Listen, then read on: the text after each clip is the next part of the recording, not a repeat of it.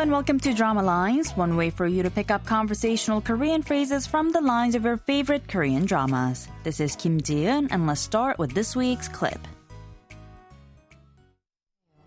많이 걱정했을 텐데 몸은 괜찮고. 네, 전 괜찮아요. 너무 속 끓이지 마. Did you catch those lines? Let's go back to that conversation line by line very quickly. First, we heard an old man, and his name is Man-sool. He said, You must have been really worried. Are you okay? And to that, a young lady says, Yes, I'm okay. And that's when we hear the old man again who says, 너무 속 끓이지 마, which means don't worry so much.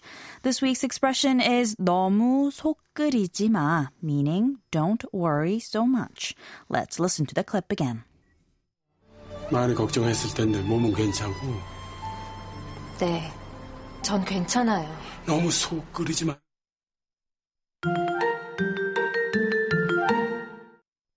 We're starting a brand new drama today here on Drama Lines. The Gentlemen of Wolgyesu Tailor Shop is about the men who work at a tailor shop with almost a century long history, as well as the people around them. I'll tell you more about the drama in time, but for now, let's listen to the clip one more time. 많이 걱정했을 텐데 몸은 괜찮고 네, 전 괜찮아요. 너무 속 끓이지 마. 너무 속 끓이지 마 roughly means don't worry so much. 너무 means too or excessively. 속 끓이다 is an idiom meaning to worry or to suffer anxiety. Something something 지마 is the casual negative imperative which translates to don't.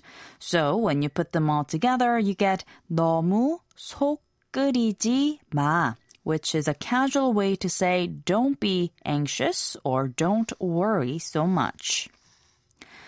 So once again, 너무 속 끓이지 마 is the casual way to say this, and it's also okay to say 너무 속 끓이지 마라 to be casual.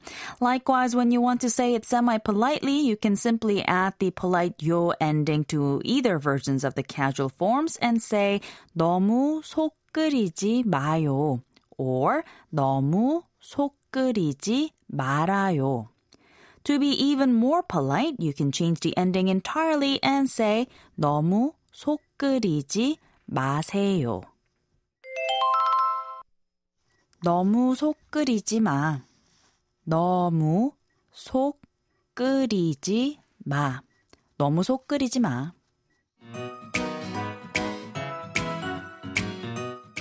We'll take a closer look at the expression throughout the week, so don't forget to tune into Drama Lines. Bye for now.